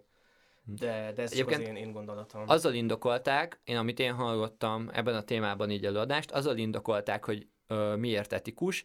Egyetlen egy oka van, hogy pontosan tudod, hogy a Földön az ember élet meg van számlálva. Tehát, hogy előbb-utóbb a Föld bolygó az vagy kevés lesz nekünk, vagy elpusztul, vagy, vagy, vagy így, így meg, megromlik valahogy a viszonyunk. Hát ugye visszautalunk, hogy vajon melyikünk éli túl a Föld, vagy az emberiség, stíl az emberiségre teszek. De ugye a lényeg, hogy valahogy előbb-utóbb a Földet el kell hagyni, Földet el kell hagyni, és hogy jelen tested nem alkalmas arra, hogy elhagyd a Földet, ezért az emberiség komplet egészének a túlélésének az előfeltétele, hogy megváltoztasd a testet felépítését, és lehetővé tedd, hogy az túléljen más bolygókon, az űrben, bárhol, és mivel minden cselekedetet azért csinálunk, hogy komplett emberiség jól járjon vele, ugye az eszme rendszer szerint, ezért nem etikus nem belenyúlni az emberi genomokba, meg DNS-be, meg hmm, Ez érdekes. Igen, én, én nagyon sokszor úgy, úgy látom, ez nem az én gondolatom egyébként, hanem egy, egy filozófus nő, akinek elfelejtettem a nevét, de lelinkelem a YouTube, meg minden, minden leírásba a könyvet, amiben, amiben ezt írja, hogy, hogy az emberiség úgy viselkedik nagyon sokszor, mint hogyha egy ilyen tranzisztorfaj lenne valójában. Én azt gondolom, hogy ez Romeznek kifejezetten nem, nem, nem fog tetszeni, de hogy, hogy ez, ez szerint az elmélet szerint az emberiség abba az irányba halad, hogy így átadja majd a helyét egy tőle jobb uh, létformának, hát, és hogy, hogy tudod, semmi baj, a semmi baj. és, és hogy, hogy, hogy ezért uh, próbálunk, uh, nem tudom, fúzionálni uh, akár a mi genetikánkat, akár gépekkel felturbózni saját magunkat, hogy majd a végén létrejöjjön valami, aminek majd, nem tudom, lesz egy, egy neve, valami, valami ilyen kiborgszerű élőlény. Ember. lehet ez lehet mondjuk az ember 2.0, vagy nem, nem tudom, ami, ami viszont ellenálló lesz, és nem lesz kiszolgáltatva a természet törvényeinek. Tehát én, én azt hiszem, hogy ilyen két meghatározó attitűd van ebben, ami nem tudom, az összes ilyen, nem tudom, ilyen természetfilmben látható, az, aki így, így azt mondja, hogy így hagyjuk a, a fákat, és az, aki nem tudom, így uralni akarja ezt az egész vidéket. Én nagyon ajánlom mindenkinek a Vadon hercegnője című animációs filmet Miyazaki-tól, az így tökéletesen erről a konfliktusról szól, és hát nem akarok spoilerezni, de, de, de így nem, nem a fák Jó, a, mi gondoltok arról, hogy ugye most már egyre több ilyen jövőképbe szerepel az, hogy így elkezdjük a testünket, most hagyjuk, hogy belenyúlunk a DNS-be, meg hagyjuk ezeket a dolgokat, ilyen sokkal kézzelfoghatóbb, hogy technológiával, géppel és ilyen nem szerves anyagokkal, vagy nem is tudom, hogy ez jó kifejezés, nem szerves anyag, tehát hogy ilyen, ilyen mesterséges végtagok, mesterséges exoskeleton és egyéb társéval így upgrade-elni az emberi testet. Ugye most jelenleg ott tart, hogy aki mondjuk elveszítette a karját, annak csinálsz egy olyan atommenő pöpec titánium pótkart, hogy így tudjon vele fogni, tudjon vele zongorázni, mindent tudjon vele csinálni. Ergo azzal, azzal nem is tudod, támasztod alá ezeket a kutatásokat és kísérleteket, hogy azoknak legyen meg, akiknek szükségük van rájuk. Eljutunk-e abba az elképesztő erős paradigmaváltásig, hogy már nem csak az akar majd magának művégtagot, akinek szüksége van rá, hanem mindenki, mert a művégtag ennyivel jobb lesz, mint a rendes karod. Én el tudok képzelni egy olyan nagyon csúnya jövőképet, amitől eléggé félek, hogyha nekem van elegendő pénzem, akkor azt mondom, hogy jó, az a kar meg minden, de hogy így vágjátok le, és kérek helyett egy ilyen karbon hiper szuper 3000-et, és ezt meg így felajánlom charity-be hogy így oh. akinek nincs, akkor így, így vigyétek ezt a húsvér kart, tök jól működik, így, így mint egy turi kb, csak így, így testrészekkel, meg végtagokkal. Oh. Na, én ettől nagyon félek. Ez nagyon-nagyon izgalmas kép egyébként, hogy egy ilyen, ilyen végtag turkáló, uh-huh. hogy ilyen leselejtezett, és akkor így az ilyen szegényebb csoportok így oda járnak uh, ilyen, ilyen dolgokat így keresni. Ez, ez egészen, egészen sötét. Én, én is arra, arra gondolok, hogy, hogy itt inkább az igen felé fog dőlni a mérleg, és hát ez mi, mindig ilyen nagyon-nagyon szép látni, hogy a tudomány ehhez áll, hogy így Hát persze mi csak azért csináljuk, mert hogy azoknak, akiknek igen, kell. De igen, itt, ez, ez, ez ilyen genomkutatásokkal is, tényleg hát vannak ilyen genetikai betegségek. Igen. Én csak azért, tényleg, ha, ha, ha nem lenne Huntington, meg hív, meg ilyesmi, én nem csinálnám. Tehát, igen. Azért ölünk 300 milliárd dollárt ebbe, hogy az emberiségnek a 3 át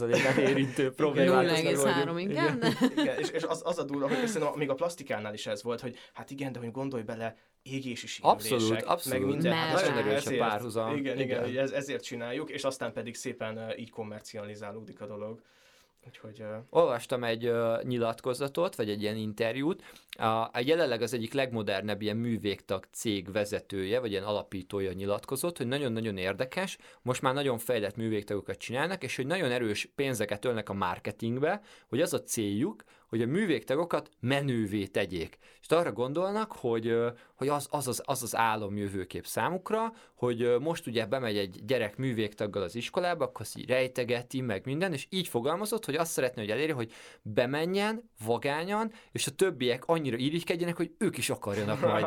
és ezt így elolvasva annyira groteszk élmény volt, hogy ők is akarjanak majd egy művégtagot.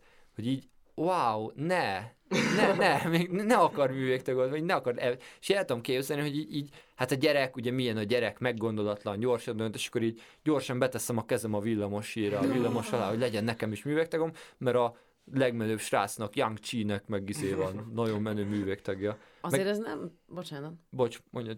Ez nem túl sokban más, mint hogyha így eltörik egy osztálytársadnak a karja, és akkor mindenki ír a gipszre, és mindenki ilyen kedves ah, üzeneteket. És és nektek nem volt ilyen, hogy bárcsak nekem is eltört, de azért aktívan nem, nem akarnám eltörni eltört, a vállal. Nekem soha nem volt törött, de mindig, amikor valakinek gipsze volt, akkor ilyen nagyon menő volt, így mindenki hozott neki gumicukrot a büféből, meg így tényleg nagyon foglalkoztak vele, és így aktívan nem tettem érte, hogy eltörjön a karom, de hogy én azért gondol, gondolatban álmodom álmodoztam na, erről. Na, tessék, erről beszélünk, igen, hogy igen. a csírájában ott van Persze. az ember fejében, és akkor simán, ha le kell vágnom, akarom ahhoz, hogy menő művégtagom legyen, mert most ez a divat. Levágnád? Hát, akkor, hát én nem, de hát én, én gyakorlatilag az ókor embere vagyok. Igen, igen akkor, akkor te azt ki lehet jelenteni, hogy amíg lehet organikus ember marad. Itt 150 százalékig, de nem teljesen, és nem ez az egyetlen irány, viszont mielőtt elmegyünk meg a többi irányba, még egy dolgot ide szeretnék tenni, hogy ugyanez a, ugyanez a tulajdonos mondott még egy nagyon érdekes dolgot, hogy azt látja, hogy minden 40 év feletti ember,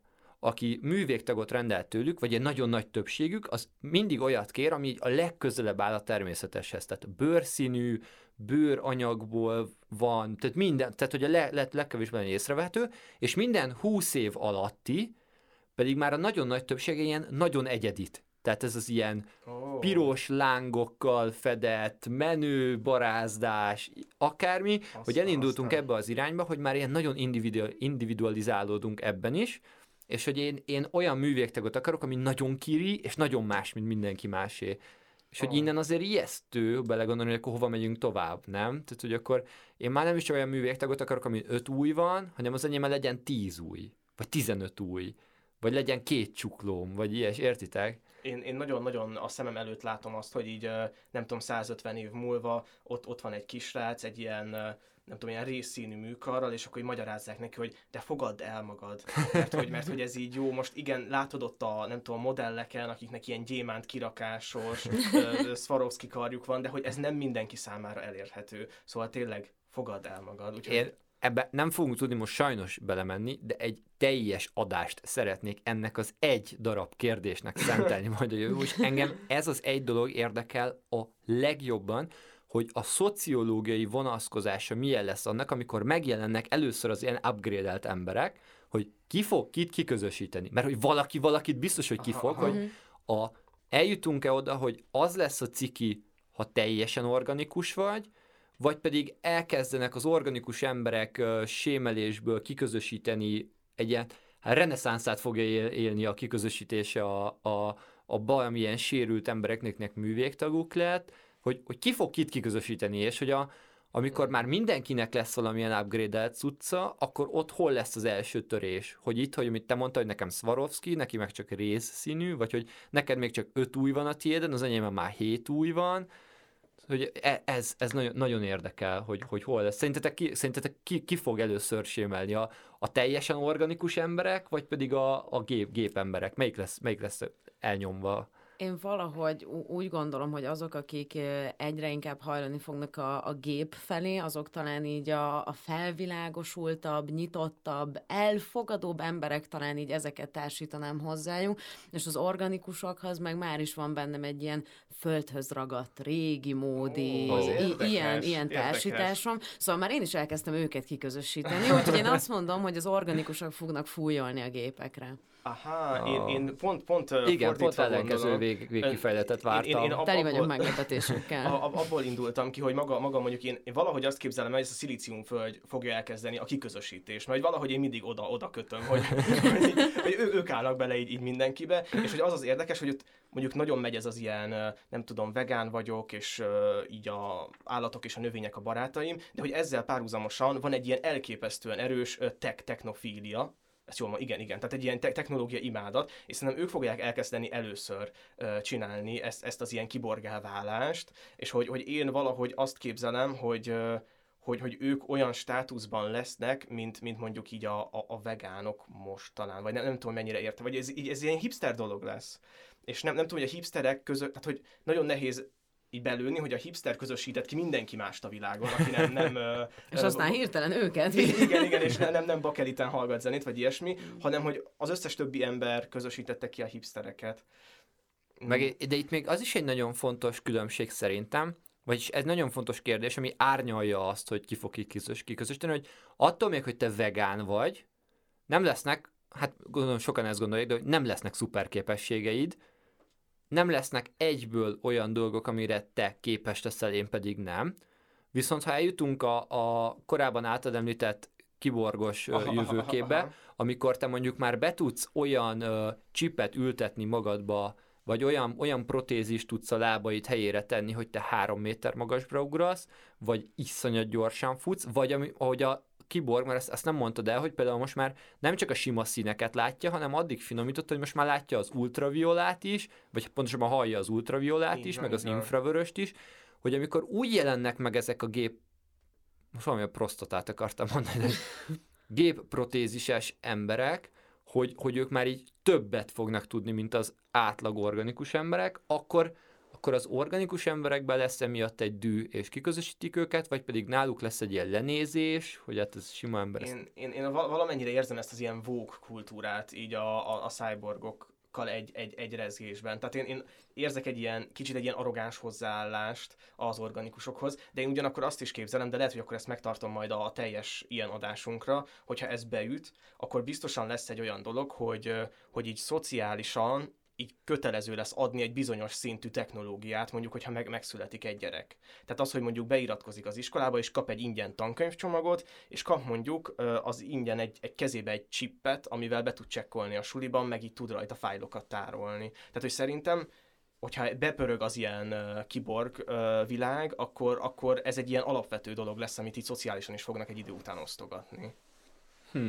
A, egy másik vonal egyébként, a, én mondtam mielőtt megkérdezte, amikor megkérdezte tőlem, hogy én is, én is csinálnám ezt, vagy maradnék teljesen organikus egyébként, hogy nem gépi és technológiás dolgokat ültetnek belét, hanem bio, állati dolgokat.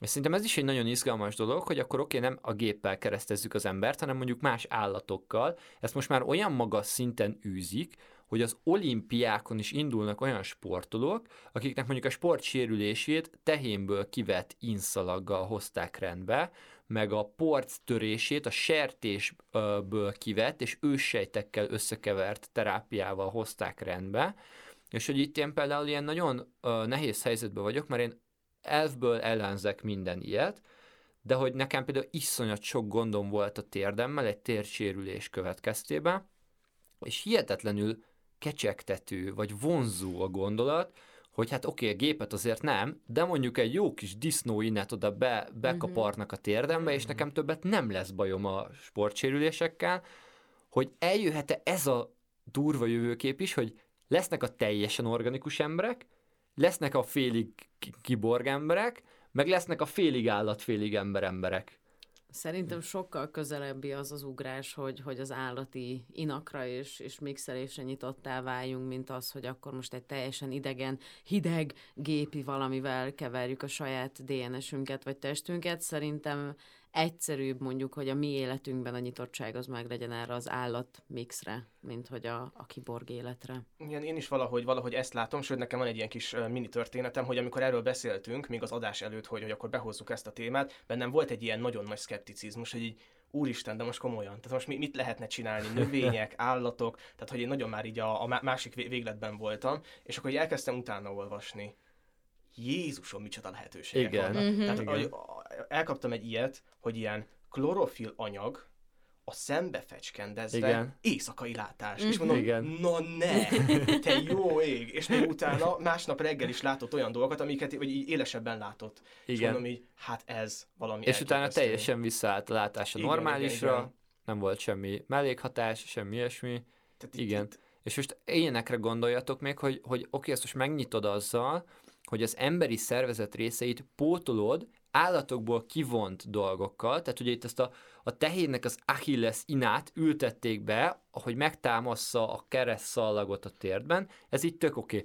De mi van akkor, hogyha mondjuk tovább lép itt a technológia, és mondjuk a, a macskának a szeméből szedsz ki dolgokat, és ülteted be magadnak, hogy te is úgy láss, vagy, vagy, a, vagy mit tudom én, farkat, ilyen hosszú lompos farkat ültetsz be magadnak, hogy így jobban balanszolj a levegőbe, vagy, vagy, vagy nem is tudom belegondolni, hogy még mik, mik lehetnek, de hogy a lényeg az, hogy ilyen, ilyen nagyon extra, szuper állati képességekre teszel majd szert, és ilyen Hogyha, hogyha, hogyha lehet mondani ilyen kívánságlistát, akkor én valami olyasmit szeretnék, és ez lehet, hogy inkább a, a kiborg vonallal, de talán más ö, ilyen állati dolgokkal is meg lehet oldani, mint ami a pókembernek volt a pók ösztön. Ez nem, nem tudom, hogy megvan-e, hogyha Persze. közeledik felé my valami. spider sense is tingling.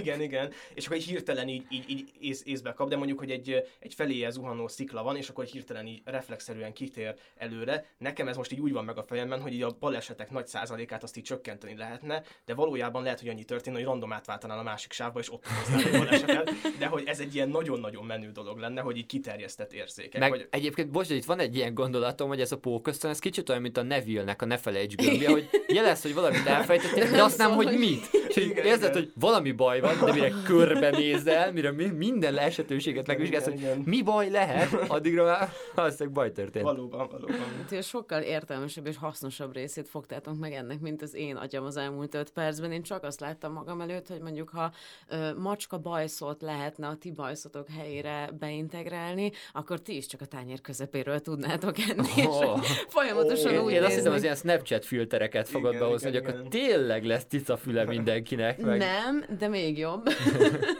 Csak elképzeltem a képet, hogy nem tudtok csak a tányér közepére lenni, és nagyon Oké, boldog kérdés, lehetett. hogyha mondjuk, nem, ezzel kezdem, ti ültetnétek be magatokba akár állati, akár gépi dolgot, és ha igen, akkor mit? Ha most egy utopisztikus jövőben lennénk. Én, én most nagyon-nagyon rá vagyok kattanva a szemre, én most kontaktlencsés vagyok, és, és szívesen, kip, tehát hogy, hogy már ilyen, ilyeneket gondolkoztam az adásra nem tudom, így, így készülvén, hogy, hogy ebből mennyi mindent ki lehet hozni, hogyha a látásod az így, így perspektívájában, vagy bármilyen másban így, így nem is tudom, élesebb, de, de akár olyan is, hogy érzékelhetsz olyan dolgokat, amiket az egyszerű szem az nem, nem tud érzékelni. Tehát mondjuk így egy ilyen borászvidéken mennyire vagány lehet olyan kontaktlencséket, vagy egy ilyen szemeket ö, behelyezni, amik mondjuk érzékenyek a szénmonoxidra. És akkor így ö, az összes ilyen balesetet így el lehet ezzel kerülni, mert hogy mondjuk így látják egy bizonyos színnel azt, hogy, hogy az ott terjeng a levegőben, úgyhogy én a szememben nyúlnék bele ö, el, első körben. Azt hiszem. Ó. Oh. Én is abszolút szemvonalon indultam oh. el, de valószínűleg azért, mert én is kontaktlencsés voltam sokáig, de én már megműtettem a szememet, és ez valami csodás dolog volt, de még Aztán. jöhetnek az upgrade-ek, és én valami olyasmire vágyom, ami, ami így az emberi test hőmérséklet, mint egy hőlátó kamera, ezt így beépíteni a szemembe, de ennek semmi értelmes indoka nincsen, csak mindig kíváncsi voltam, mint hogyha egész nap aurákat nézegetnék igazából, és egy annyira Aztán. boldogabb világ lenne, hogyha így a színes, meleg emberi emberi testből áradó levegőt én láthatnám, és szerintem engem így boldogát tenne az a sok szivárvány. Sőt, így tudnád csekkolni a lázat, ami most egész, egész, egész fontos. Csak így leültetnek, és te így dolgozál, és mindig csak egy pillancs ki, hogy aki bejön, az így rendben van-e vagy. Meg lehetnék én az a kellemetlen kolléga, aki jön, hogy Katikám, látom, hogy ovulálsz. Atya világ. Atya világ. Jó, beszéljünk, beszéljünk erről, mi van abban a jövőképben, amikor így az emberi test akkora gátló lesz csak, annyira már teher lesz számunkra, hogy így, így teljesen elhagyjuk. Ez az ilyen, ez is egy közkedvelt témának a felvetésnek, hogy így a, letöltjük az, a, a, a, az elménket ilyen adathordozókra, meg ilyenek, vagy, vagy hogy, hogy tudjátok ezt elképzelni? Én ezt nagyon várom. Nekem kedvenc sorozataim azok, amik ezt a témát járják körbe, én nagyon izgatott vagyok, amiatt, hogy, hogy a tudat az egy ilyen örökké megőrizhető valami lenne, és az Avatar is hiszem egy borzasztó film, az egyetlen mozzanat, ami megfogott benne, hogy, hogy létezik ez a lelkek fája, és az ők, ők, ők, ükonyám bölcsessége is még átszállhat rám, úgyhogy szerintem ez egy ilyen nagyon szép, kifacsart módon ilyen humanisztikus gondolat lehet, hogy, hogy valahogy az egységet tovább visszük, és, és hozzáférünk olyan tudáshoz is, ami mondjuk 150-200 évvel ezelőtt keletkezett és, és egy ilyen nagy Google akkor, Drive vagyunk gyakorlatilag. Ebben a világképben mondjuk van egy felhő, és ebben a felhőben mondjuk feltöltjük magunkat a testünk halála után, már hogyha lesz testünk, vagy uh-huh. az még így test lesz, vagy valamikor feltöltjük magunkat, valamikor.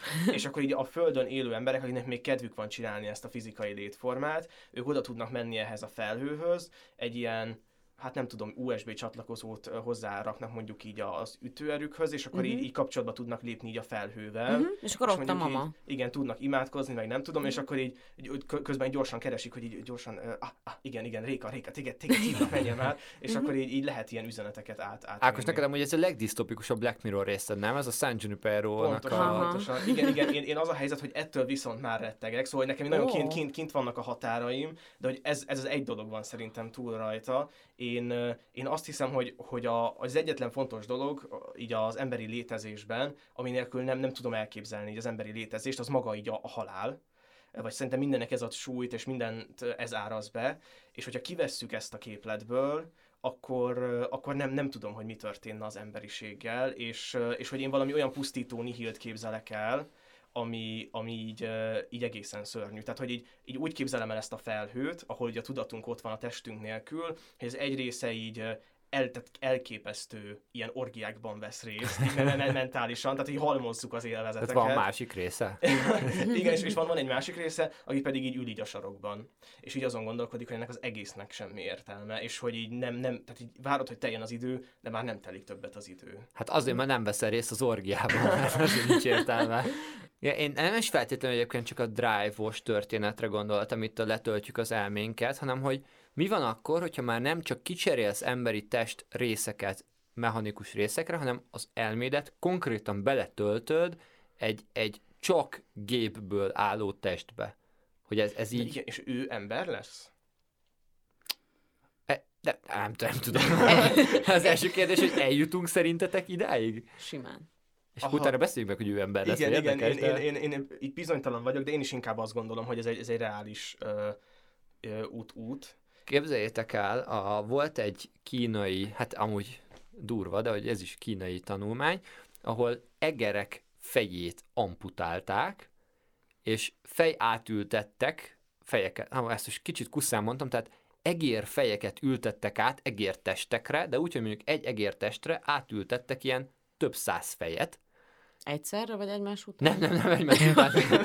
Bocsánat, ez fontos egy ilyen száz egy- főjegeret hoztak, nem, nem, egymás után, és ugye azt vizsgálták, hogy el is, hogy éle az az egér a fej átültetés után, hiszen most így a korlátolt gondolataimban azt mondanám, hogy egy hát azért fejet átültetni azért nem, nem lehet, hát azért álljunk már meg, nem lehet, de lehet, de az lett a tanulmányi konklúzió, hogy ahogy lehet fejet átültetni, és ugye ez nyitja ki a bazi érdekes kérdést, hogy ha az én fejemet átültetik valaki más testébe, akkor az én emlékeim lesznek-e meg, meg az én, én minden, amit tudok, megmarad-e, mert ha igen, akkor az gyakorlatilag az agy malmára hajtja vissza, hogy akkor csak az agy van. Tehát akkor nincs más, csak az agy van, vagy a szellemed, lelked, bárminek hívod, az agyadnak vagy a fejednek a része, vagy pedig az egy ilyen teljesen blank new start, egy abszolút tiszta lappal indulsz mindent, de mondjuk életképes vagy. Ez az egyik kérdés. A másik kérdés, hogy ha már tudod, hogy ez így működik, akkor adódik a kérdés, hogy a fej, az emberi fej és az emberi test az ilyen egyed, egyedüli input-output története, vagy át lehet-e ültetni emberi fejet nyúl testbe, hát a méretek nem jönnek ide, hogy, hogy valami más testbe, és akkor is megmaradnak az emlékeid, és így tovább, és így tovább, vagy hogyan definiálod saját magad. És akkor így megnyitjuk a kentaurok korát, hogy az emberi testet átülteted egy ló testére, és már kész is van, de hogy viccet félretéve, éltek az egerek, tehát van fejátültetés. Tehát a kérdés az, hogy akkor elkezded úgy, hogy csak a fejedet ülteted át a robottestbe, de aztán már megtanulod mondjuk csak az agyadat átültetni a robottestbe, hogy oké, okay, elérhető, és, és, és mi, mikorra satszoljátok ezt? Elérjük, mit kezdünk ezzel a helyzettel, hogyan alakítja át az emberi társadalmat ez? Én, én, én igazából arra, tehát hogy én abban nem vagyok biztos, hogy, hogy ők így embereknek tekinthetők, vagy hogy én azt gondolnám, hogy, hogy erre már létre kellene hozni valami új, új címkét ö, ilyen tekintetben, és szerintem ez az, ami, ami ez az ilyen tranzisztor faj szerepünk, hogy, hogy létrehozzuk ezt, a, ezt az állást. Ö, A ami, ami... kiborg. Ö, nem is, hát akár ez a szó is lehet. Egyébként er, erről, a, erről a dilemmáról szól a Ghost in the Shell című film, ahol konkrétan van egy ilyen, az első ilyen karakter, akit egy teljesen robotizált testbe töltöttek be, és az ő, hát nem tudom, útkereséséről szól ez az egész történet, és, és én azt gondolom, hogy, hogy ez lehet, hogy egy már egy, egy olyan faj, ami, ami hát így sokkal ellenállóbb lesz, és hogy igazából így elmondhatjuk magunkról, hogy megcsináltuk. Szóval, hogy így, hogy az jobban fog tudni utazni az űrben, eh, kevésbé lesz kiszolgáltatva a környezetnek, a feltételeinek.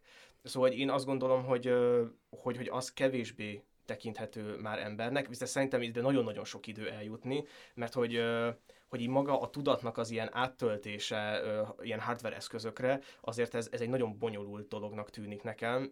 Még, még így a fejátültetés az egy ilyen dolog lehet, de hogy, Ez hogy nem tűnik bonyolultnak? Hát hogy így, így kevésbé, mert hogy én arra gondolok, hogy itt az agynak az összes szinapszisát, meg az összes ilyen jelet, azt így át kell menteni valami teljesen más dologra. Tehát a feljátültetésben ott van azért az agy még, mint, mint egy ilyen Mhm. dolog.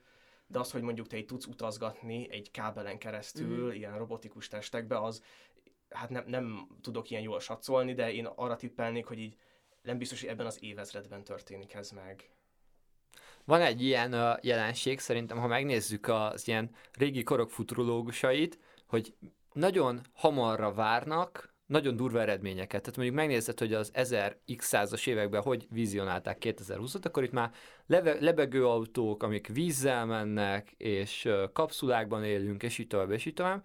És mindig próbálom ezt, ezt a szűrőt így kezelni a napi gondolkodásba, hogy most azt mondjuk, hogy á, tíz év múlva már simán robot végtagok, és simán 5 méter magasra ugrasz a mókus talpad miatt, és így tovább, és így tovább. És így próbálom magam visszafogni, hogy ne ez legyen, de ebben a témában egyszerűen ezt nem tudom megtenni. Tehát én abszolút azt gondolom, hogy itt nagyon rövid időn belül Igen. eljutunk ide. Igen. Aztán, de mondjál, mondj egyszer, mondjatok számokat. Én azt mondom, ez? hogy sz- szerintem 25 év múlva már eljutunk oda, hogy a sima emberek, azt mondom, akik nincs rá szükségük is, akarnak majd robotmű végtagot, mert jobb lesz, mint az eredeti kéz, és mondjuk olyan 60 kötőjel 80 év múlva eljutunk oda, hogy mondjuk a át tudod ültetni a fejedet egy másik emberi testbe. Wow. Azt a mindenit. Ezt most szeretném így feljegyezni, és Igen, beírni igen, a igen. naptáramba, hogy Na, nézzük sz- Szerintem meg, hogy Rom, 80 ez év múlva már lesz bőven fejátültetett Mhm. ember. Tehát ha a 104 évesen, nem, nem mondom, hogy felhívunk, de mondjuk így ilyen telepata, Google, ke- kettőt ütök a halántékomon, és behozom a, a kont- kontaktlencsében a, a telefonomat, és rácsörök, akkor, akkor így elmondhatom majd, hogy igazad volt. Igen, uh, hát akkor, hogyha valami nagy nem várt esemény, tehát mondjuk, ha nyilván, ha lennuk bombázzuk a földet, akkor, akkor nem, Ja, de persze, persze, ha így persze. folytatódik Tehát, minden, ez, ez, akkor, ez akkor a lesz. szingularitás működik a technológiában, akkor ez... Akkor lesz. Aha. Nekem egyébként a legnagyobb félelmem, így most már lassan a végéhez érve, az egész egyszerűen az, és ez nem a távoli jövő, ez abszolút a közeli jövő, sőt a jelen, hogyha megnézzük a, a tudomány által hozott új dolgokat az életbe, a legnagyobb hiba mindig az az, hogy a jogalkotás mindig a legutolsó. Tehát mindig a, a jogalkotás és a törvényalkotás az, aki a bürokratikus, hosszan rágjuk a dolgokat ö, viselkedése miatt egyszerűen mindig le van maradva évekkel. Évekkel.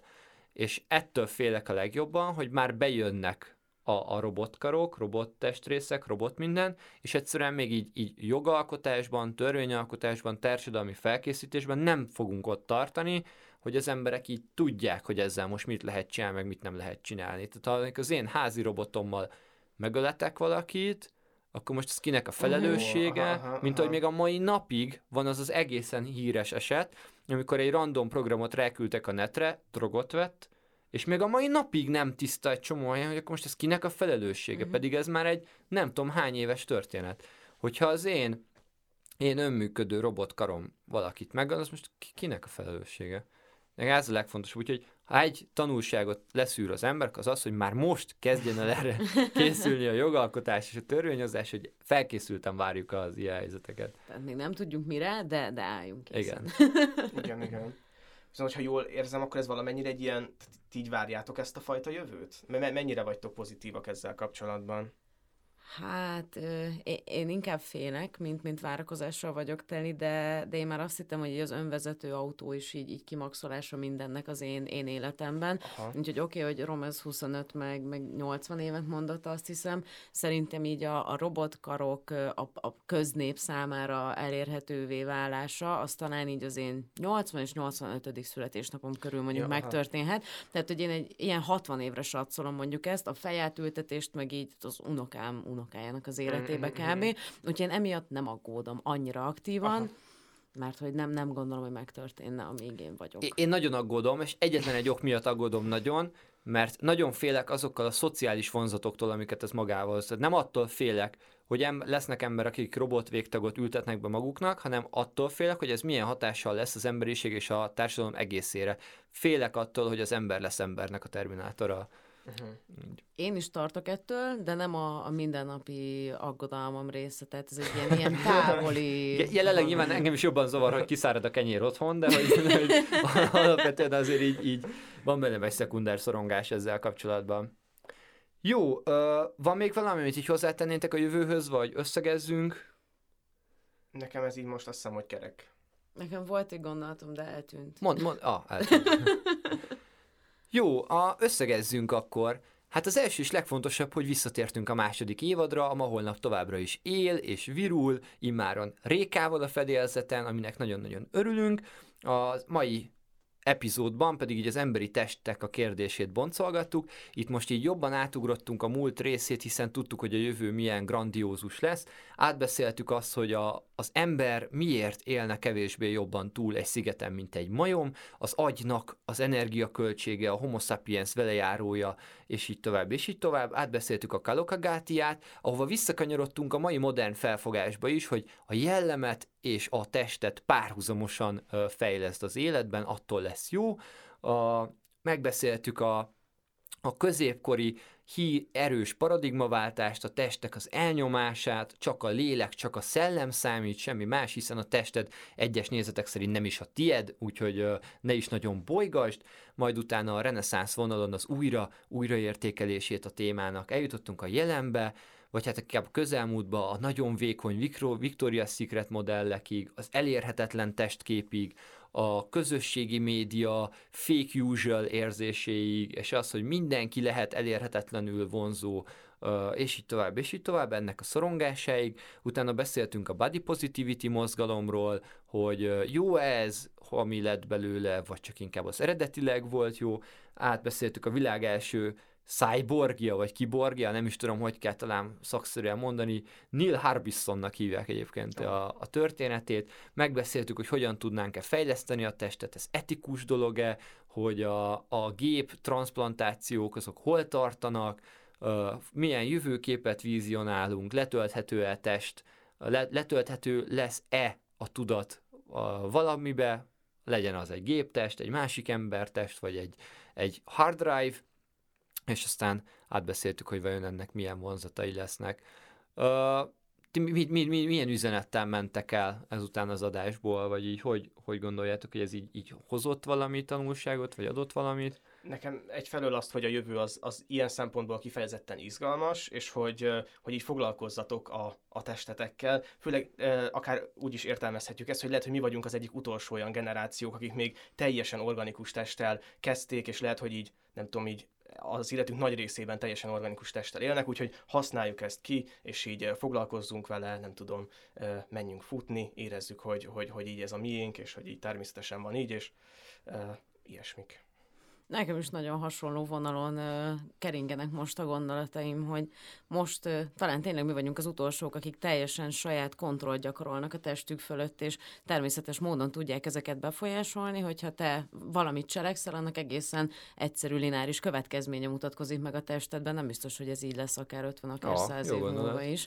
Úgyhogy uh, mindfulness a testetekkel kapcsolatban én, én ezzel az utasítással engednétek titeket utatokra. Jó, hát ennyi volt a mai adásunk. Szeressétek a testeteket, és hozzátok ki belőle a legtöbbet, amíg lehet. Sziasztok! Sziasztok! Sziasztok!